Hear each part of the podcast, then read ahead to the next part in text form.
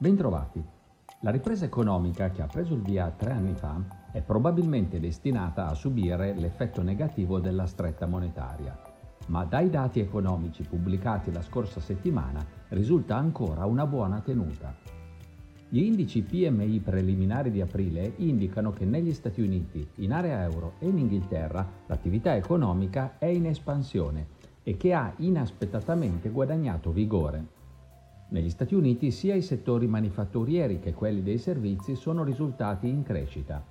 In area euro e in Inghilterra invece l'attività è stata trainata esclusivamente dai settori dei servizi, mentre quelli manifatturieri evidenziano una sempre maggiore sofferenza. Per quanto riguarda l'economia cinese, nel primo trimestre è cresciuta del 4,5% anno su anno, più delle previsioni e in accelerazione rispetto al 2,9% dei tre mesi precedenti.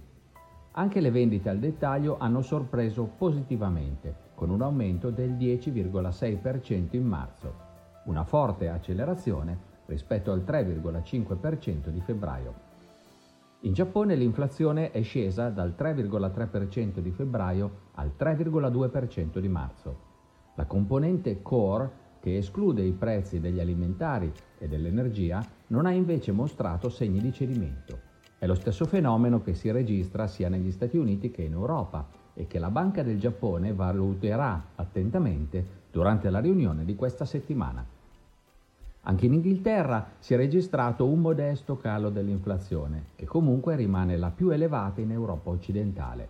L'indice dei prezzi al consumo è cresciuto in marzo del 10,1% rispetto al 10,4% di febbraio.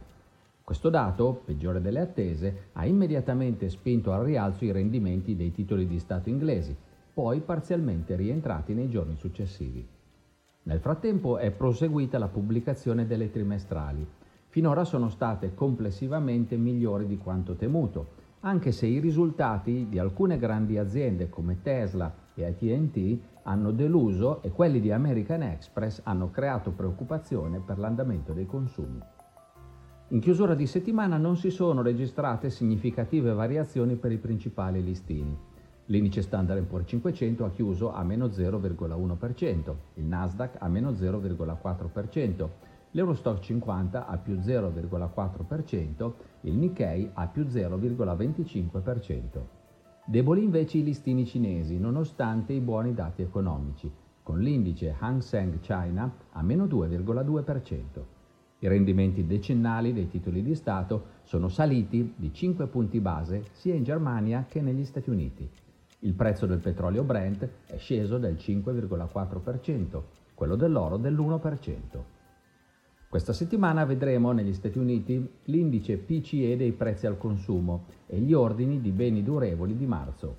Monitoreremo anche il dato di aprile sulla fiducia dei consumatori americani e l'inflazione preliminare in Germania. Vedremo i prezzi al consumo nella città di Tokyo e si riunirà la Banca del Giappone. Grande attenzione sarà infine rivolta ai risultati delle grandi aziende tecnologiche americane. Nonostante le buone indicazioni fornite dagli indici PMI e la discreta tenuta delle trimestrali, altri dati pubblicati in precedenza mostrano che la recessione è un rischio concreto, sia negli Stati Uniti che in Europa. La stretta monetaria e la minore disponibilità di credito conseguente alla recente crisi bancaria faranno sentire i propri effetti nei prossimi mesi. Tuttavia, pur tenendo questa possibilità nella giusta considerazione, Sarebbe un errore smettere di ricercare tutte le opportunità di investimento che sempre ci si presentano. Con portafogli ben diversificati e che assumono la giusta dose di rischi, possiamo sicuramente affrontare anche l'eventuale tramonto del ciclo economico. Alla prossima!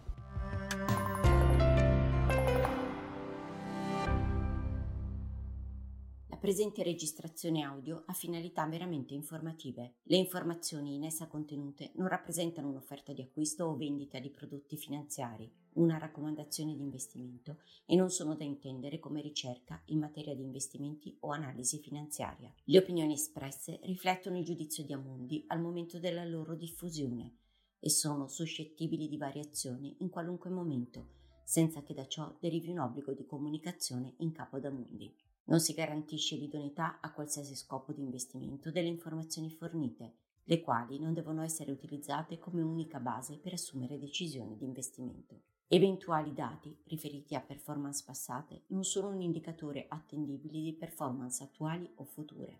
Investire comporta un sostanziale grado di rischio. L'investitore, prima di qualunque investimento, è tenuto a prendere attenta visione della documentazione relativa allo strumento finanziario oggetto dell'operazione, la cui sussistenza è disposta dalla normativa vigente. Le informazioni contenute nella presente registrazione audio non sono dirette alle US Person, così come definite nel US Regulation Act della Securities and Exchange Commission.